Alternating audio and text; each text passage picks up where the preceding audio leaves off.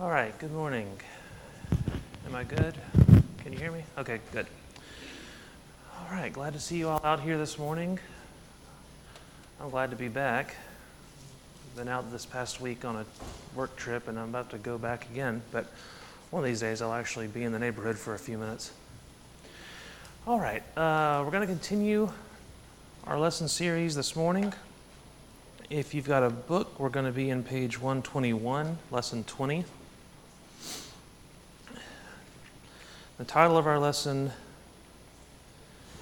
is Christ Divided?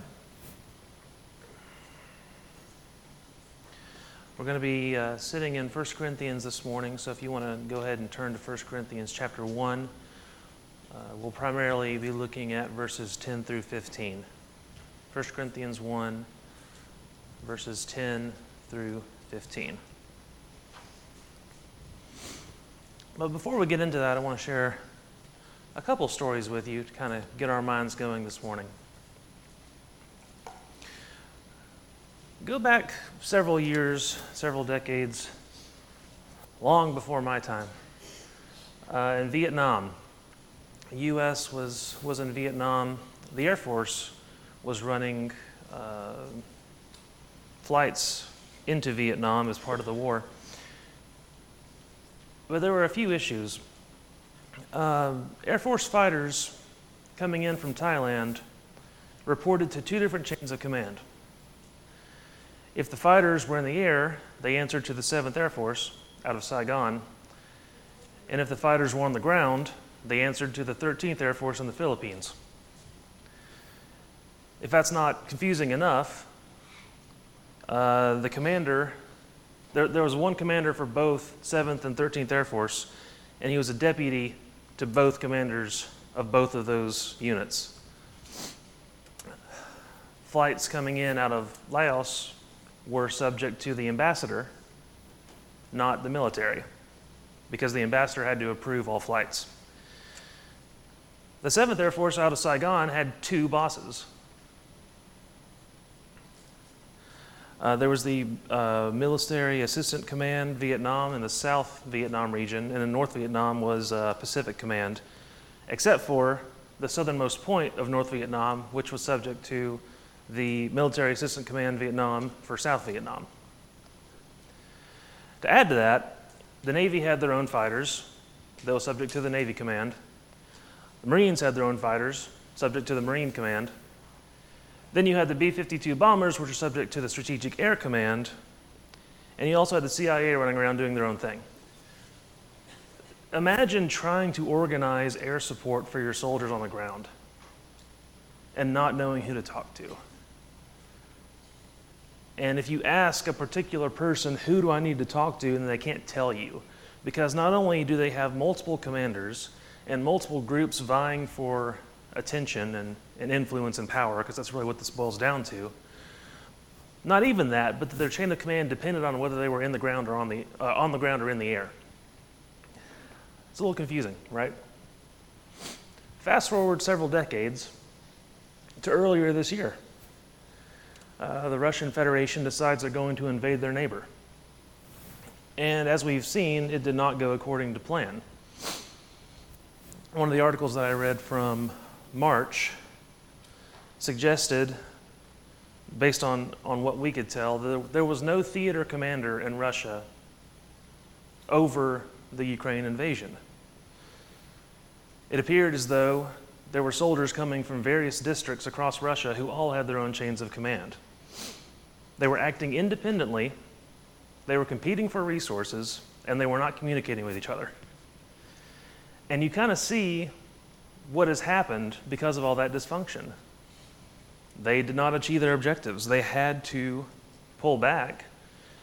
And now there's fighting going on in the eastern part of the country, but all the, all the ground gains they made early on in the conflict were rolled back because of their dysfunction.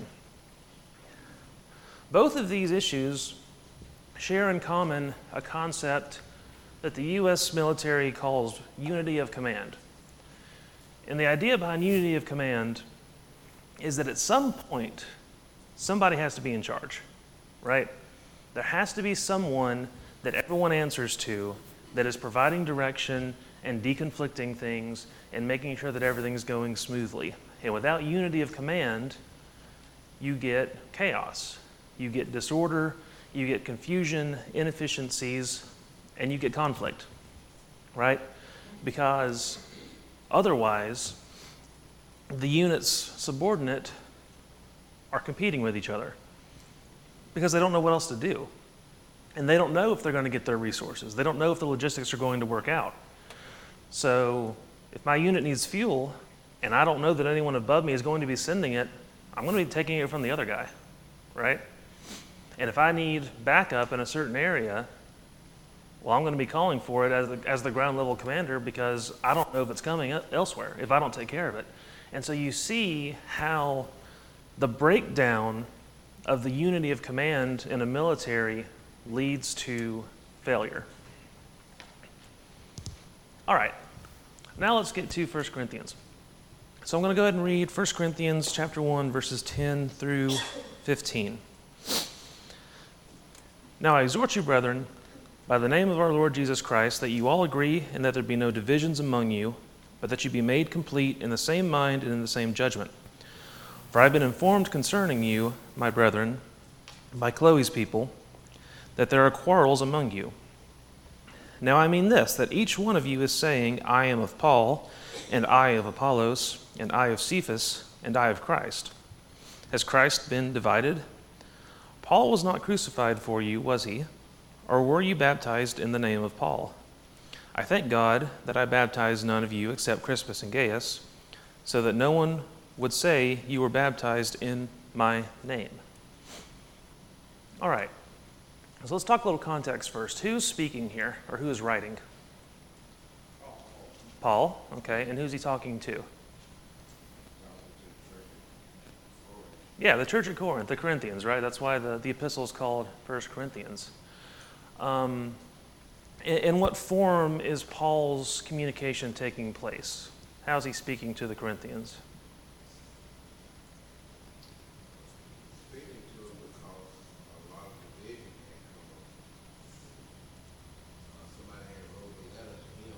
Mm-hmm. Right. So, so Paul's not in Corinth at this time, right? Uh, it's possible he's in Ephesus, um, and he gets a letter from someone saying, "Hey, we've got issues, right? There are problems with this church that you've planted. After you moved on, they're having problems." So he writes a letter back. So he's writing this letter to the Corinthian church for them to read and learn from. So Paul's asking these questions to them uh, several questions. He says, uh, Has Christ been divided? Was Paul crucified for you? Were you baptized in the name of Paul? When he asks these questions, um, is he expecting an answer from the Corinthian church as to yes or no? No, this is a rhetorical question, right? A rhetorical question is a question posed not to provide an answer. He's not looking for information because Paul already knows the answer to the question. He's posing the question to get them to think, right? He's posing the question for them to stop and reflect on these issues that he's identified that they're experiencing. All right, so now where are we talking? We're in Corinth. What do we know about Corinth? Seaport city, everything came into the seaport. Yeah, so it was, uh, it was uh, strategically located, right? Um, southern portion of Greece, I believe. There's this really narrow strip of land um, that kind of, I tried to get a map, but I couldn't find a good one. There's a large, large land mass on the coast, and then it goes up, and then it goes into the larger land mass in Europe. Uh, and Corinth is, is kind of near that little land connection there. Uh, what that means is there's a whole lot of money coming through, right? It's a wealthy port city. There's a whole lot of shipping coming through, there's a whole lot of trade, there's a whole lot of money, and there's a whole lot of cultures because there's a whole lot of travel. A lot of people are coming through, um, transiting from maybe southern Greece up into Europe or, or from the north down, or people coming in from across the sea to trade. And what that also means is um, there's a lot of belief systems, there's a lot of pagan gods, there's a lot of uh, worship of, of Greek or Roman deities. And so that's kind of the environment that this church was uh, planted in. right? That's the kind of the ground around which this church was trying to grow. And we understand from the Corinthian letters that they had a lot of issues. They had a lot of internal issues. Um, they had issues with sin, they had issues with divisions, uh, conflicts.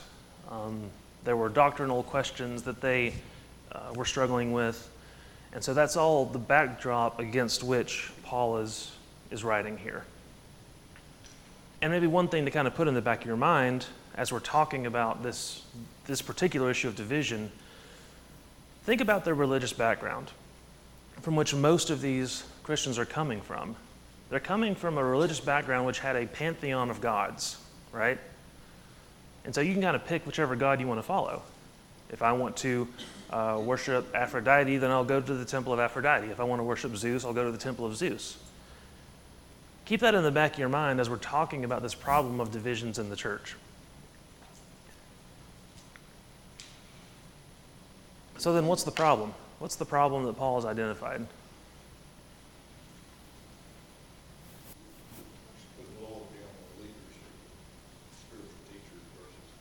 Mm-hmm. Right? I'm sorry, brother. What did you say? Yeah. Yeah, so they have these teachers, these men, that they have apparently begun to align themselves with, right? Um, now, on the face of it, again, think about you're a new Christian. Paul comes in and he plants this church, and he's a really good teacher, and then he moves on. Um, perhaps you know, Apollos comes in or, or Peter comes in, and they're they're powerful teachers, and they're sharing the word of God. You can see how someone coming from this religious background, or someone who uh, doesn't really know a whole lot, they're still young in the faith, can become attached to the teacher that perhaps baptized them, right?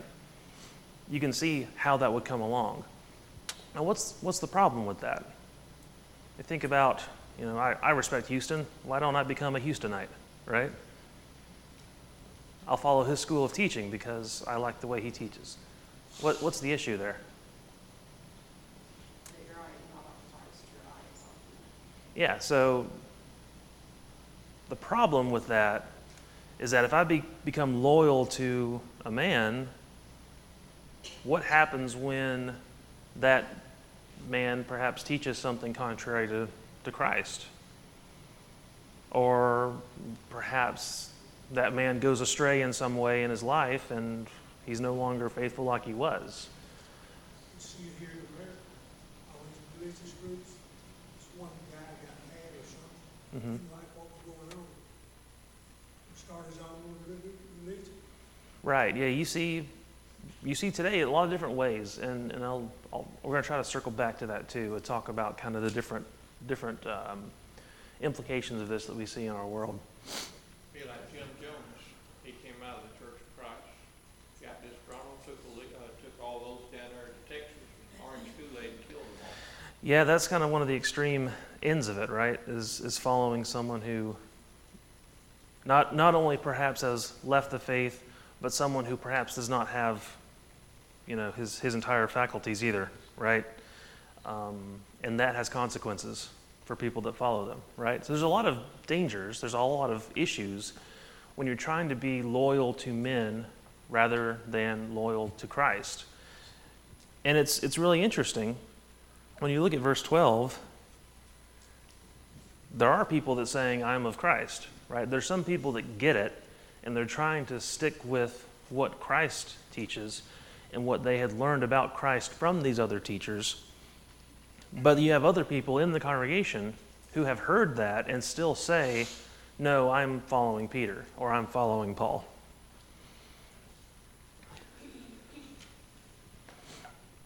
And so, what, what has this led to? This loyalty to teachers has led to, um,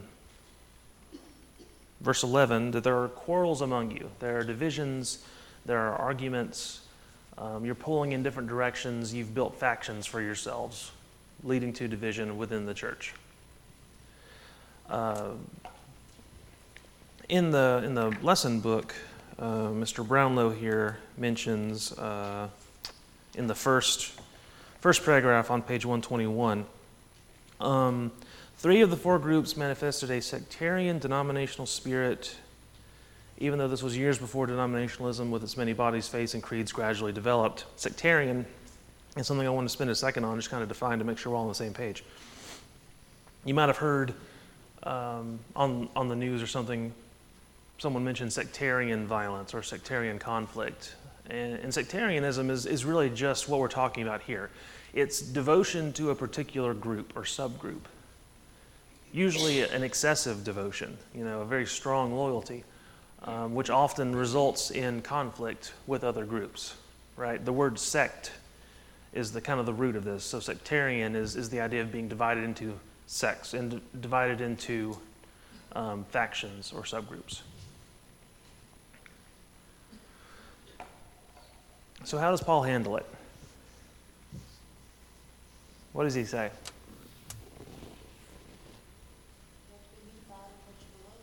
Okay, you have to be unified in your beliefs.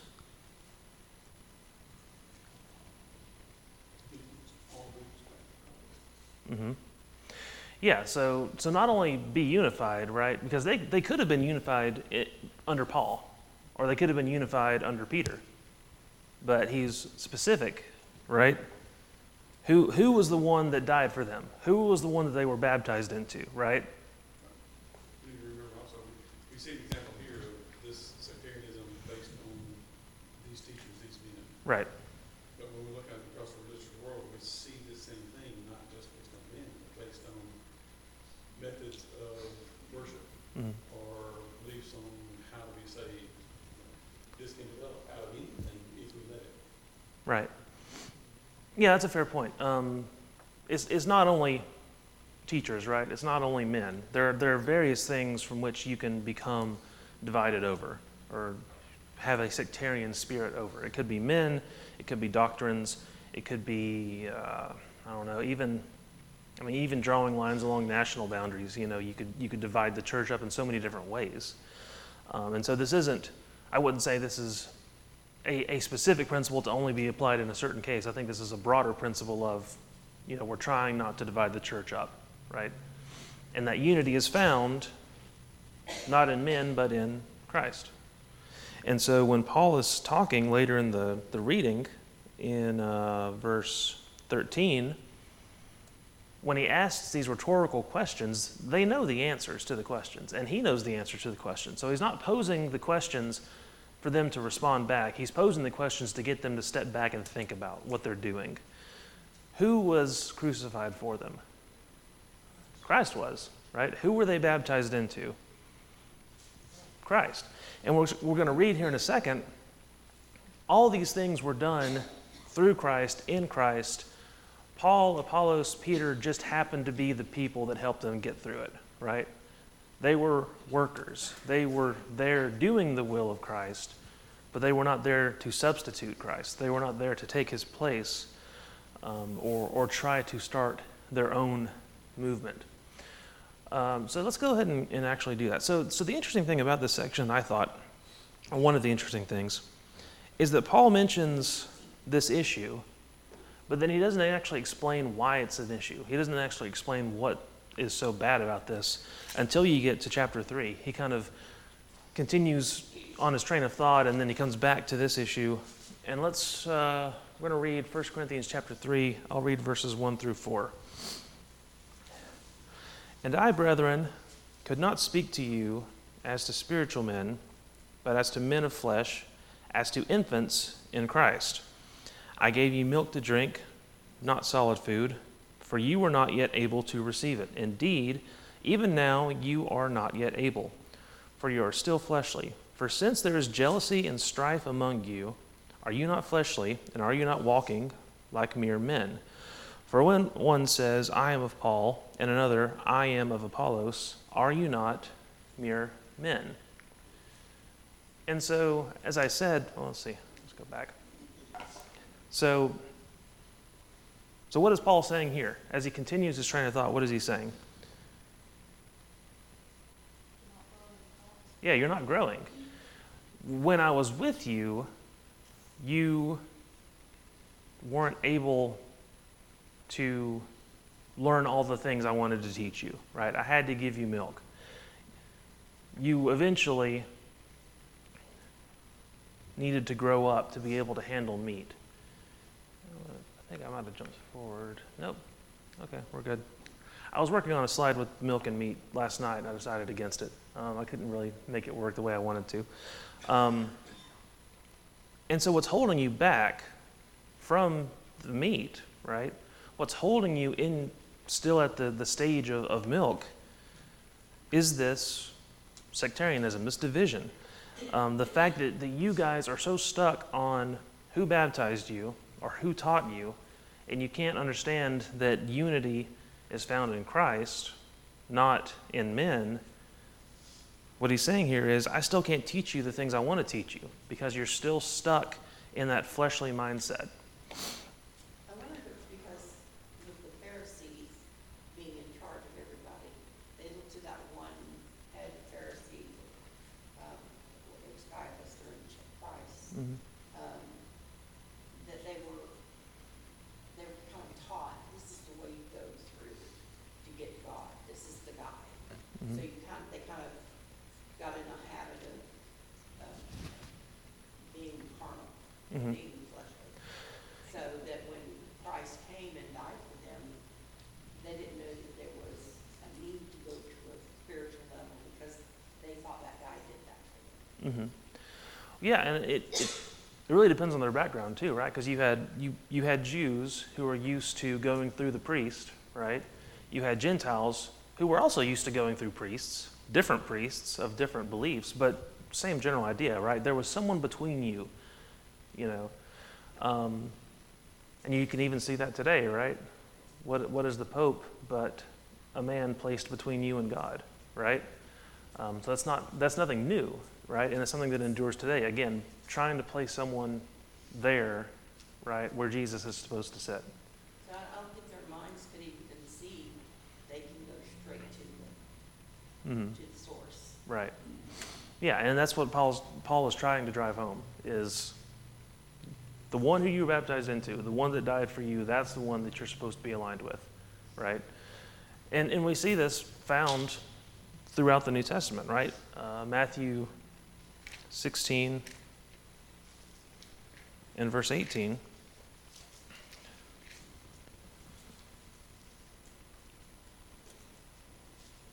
What does Jesus say? Upon this rock I will build, right? My church, right? My church. Not Peter's church, not Paul's church, but my church. Um, again, we see in John chapter 17, verses 20 and 21, leading up to the crucifixion of Jesus, leading up to that fateful, you know, night, um, or those fate, fateful events. What is Jesus concerned about? What is he praying about in verses 20 and 21?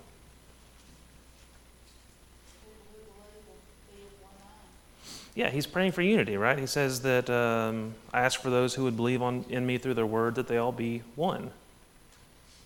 And not only that they would be one, but that they would be one, you know, in us, right? In Christ. Even as Christ and God are one, for us to be one. And we see this taught throughout the New Testament as well. You turn over to Ephesians chapter 4, for example. We had verse 3 on the previous slide. Ephesians 4, verse 4, Paul teaches what? There is one. The Lord is one faith, one baptism, God the Father of all, is above all, through all, and in you all. right? But also before that, one body, Body. one body, right? no, you got it. Because it, it's this. It's similar to what Jesus is praying, right? There is one body, just as there is one Lord, right? Just as is there one. There is one faith, one Spirit, right? That's that's Paul teaching what Jesus prayed. You know, the same idea that just as there is one, there should be. Just as there is one Christ, there should be one body. We don't want to have divisions. We don't want to be breaking apart into factions. So, this is kind of the point that Paul's trying to get across. He's trying to talk to these Corinthians who perhaps have these varying backgrounds of aligning themselves to various beliefs of the day. Um, they're, they're, not, they're not grasping spiritual maturity yet. They are letting their fleshly desires to follow a man get in the way of their unity in following Christ. All right? So then let's look at ourselves. And, and I apologize a little bit for pushing away a couple comments, but I wanted to kind of lay out the observations from the book before we actually get into the applications.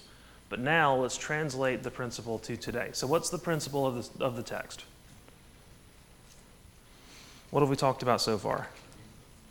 Unity. And what type of unity? Hmm? Yeah, unity in Christ, right? Not in man. And that, that was a conversation I had yesterday when I was working on this. Is we're not we're not just talking about like unity in the broad sense. There's a specific context to this, right? Um, we are we are rejecting the attempt at finding unity in men, and we are pursuing unity in Christ. So if we continue reading in 1 Corinthians chapter 3, we left off in verse 4, and Paul continues. And this is kind of where he hammers home what the issue actually is for the Corinthians to learn from. He says in verse 5 What then is Apollos? And what is Paul? Servants through whom you believed, even as the Lord gave opportunity to each one. I planted, Apollos watered, but God was causing the growth. So neither the one who plants nor the one who waters is anything, but God who causes the growth. Now he who plants and he who waters are one but each will receive his own reward according to his own labor. For we are God's fellow workers. You are God's field, God's building. So then, when we look at Peter, we look at Paul, we look at Apollos, any spiritual teacher, ultimately, they are workers, right? They're not the object of our faith, they're not the object of our um, loyalty they are just workers, just as we are just workers. Um, there's nothing special about Paul that would made me want to follow him over Christ because ultimately Paul was doing his job just as we would be doing our job. We belong to God, not to men. And when you see people try to divide themselves up and try to follow worldly leaders, you think about who these men are you know, what do uh, John Calvin and John Wesley and the Pope and Alexander Campbell and all those people have in common? They're sinners, they're all men, right? None of them are perfect. And I don't want to be following any of them.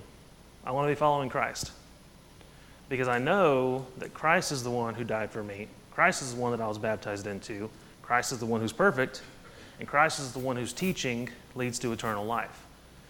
And if I try to put anyone between myself and Christ or myself and God, any man, I'm going to be disappointed, if not in this life, in the next, because I'm not going to be able to find salvation in a man. And not only from a personal perspective, but sectarianism hurts the church. We've got a job to do. Go back to the unity of command example, right? The church has a job to do. And if the church is stuck in, its, in divisions, and if it's stuck in factions, then what does that do to the work of the church? It weakens it, it hampers it, it hinders it. Um, I'm not, not treating the, the context of, of Mark 3, verses 24 and 25 precisely here, but I think the example Jesus uses applies in the same case. A house divided against itself cannot stand, right? The principle is the same.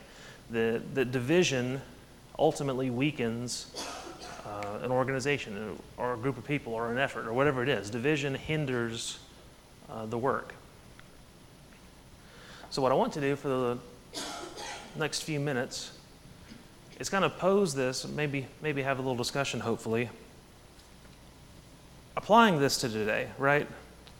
And I'll go ahead. We've already kind of talked about, I think, probably the the more obvious application, and that's the one that, that our, our book talks about for the most part, is denominationalism, right? That if I am aligning myself under the teaching of a particular man who's gone off and made a religious group, or people have gone and made a religious group dedicated to him, even if he didn't want it to be that way. Um, I've divided the church, right? And I have veered away from simply following Christ to now following some man's interpretation of Scripture or some man's teaching or some man's vision for what the church should look like. And I think generally in this audience, um, that's not very controversial for me to say, right? Is that denominationalism is something that hampers the work of the church, that, it, that divisions uh, within um, the teaching of, of God is just as detrimental today as it was in the first century.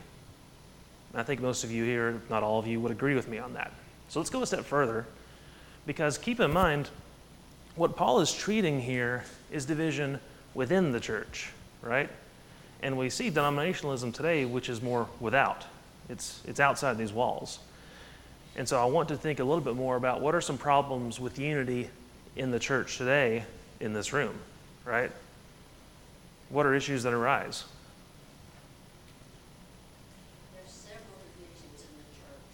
Okay? It should not be, and, um, in different areas of the United States, there's a growing number of, a new one that I've recently learned about, um,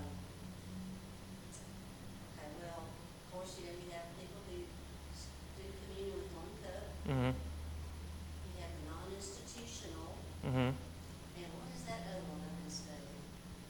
Um, they don't have preachers, they don't do Bible class, um, there's a term for it.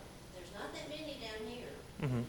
There's a lot towards Oklahoma and Ohio, Mm and it really has been something that has been bothering me a lot. And I've been studying all night and discussing all this stuff at home. Can't think of that other, third one, it's a new one. Um, But I read this book, um, that one of our brethren has written, uh, about division and the chaos within the church. And it all, his book started from a woman calling him, looking for a congregation to worship with. But it had to be a congregation that, uh, just used one cup. Hmm. And she was willing to travel hundreds of miles out of her way instead of worshiping there with them. And it just really bothered him, and he wrote a book about it, how, you know, this division should not be in the church. And we have a lot of it here in Alabama with the non-institutional, Mm hmm. and I guess the mainstream Church of Christ, it shouldn't be. Mm hmm. And quite frankly, I have close friends in that. Mm-hmm. And we're trying to bridge that, but it's, they're following narrow views and tradition. Mm-hmm. And when you get away from the scripture, that happens. Yeah, so, so I guess to kind of summarize, in case anyone couldn't hear, you know, there's, there's issues today that trace back decades. Um, you, you kind of have what, what I guess would be called the, the non institutional, and I guess by implication, the institutional. I've heard us called that before. Um, and that's a challenging situation, right? And you, you have, as you, as you go further conservative, you have more, more and more flavors of restrictions, like you've said. The, you have one cup, you have no preacher, um, house church only, you know, some of those more conservative approaches that, like, are very exclusive. Um, they would bristle at this, but legalistic is, is how it comes across. Um, I, I know a lot of people as well um, who, who uh, belong to those types of groups. So I would say that's probably a division on doctrinal grounds, right? Division on understanding Scripture and, and how far interpretation of Scripture goes. And that to me is Satan's greatest tool. When, when you know you, you're all baptized into Christ, you're following the correct plan of salvation. But when you get those divisions in the true church, hmm look, look how he stopped the work that we could all be doing together. Right. Unified. Right, because at that point you now have division of people who are members of the body, who have gotten past you know this conflict of you know of the plan of salvation, and yet now we're getting hung, hung up on organization, money, things like that. There was someone over here too that had a, a comment. I thought.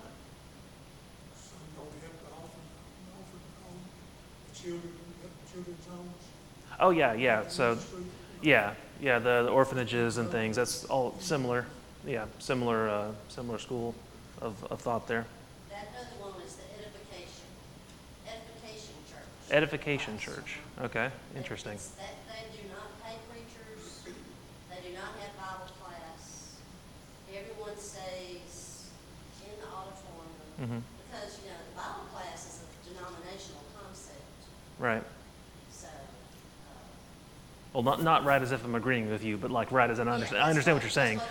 Right, right. And, uh, they don't, they don't preachers, which, you know, all the men in the congregation are responsible for teaching, which is good. But then again, there's nothing wrong with having a preacher that you pay. Right. Yeah, so I, I would I would classify all of that as division on on doctrine. And I think also, just for time's sake, um, I think we also run into division on preference or opinion, right? Part of being in a large group of people, you know, whether it's a, a family or a, you know, whatever, some sort of organization or the church, is you're not always going to get your way, right? things aren't going to always be done the way you want them to be.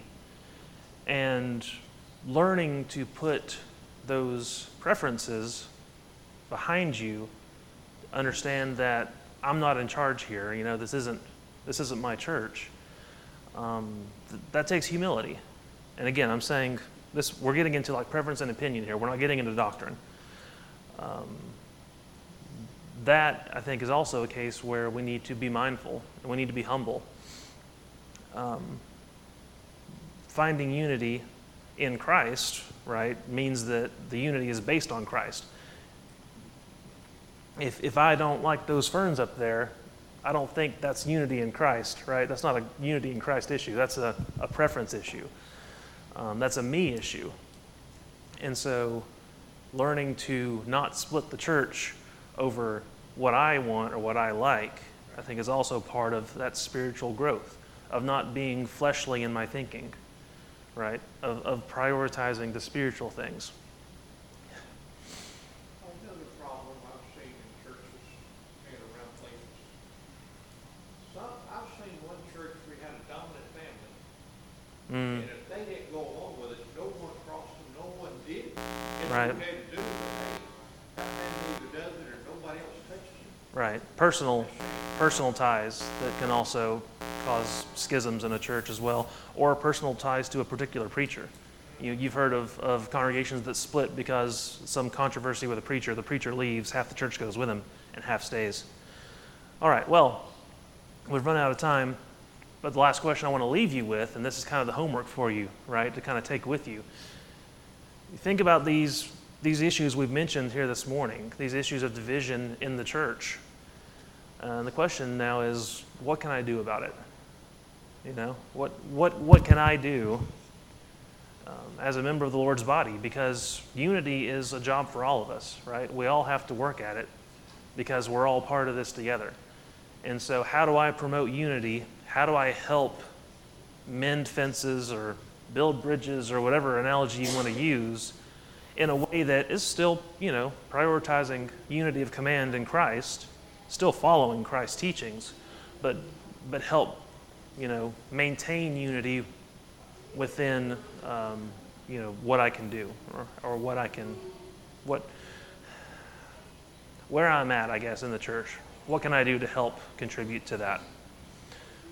All right, thank you for your attention this morning.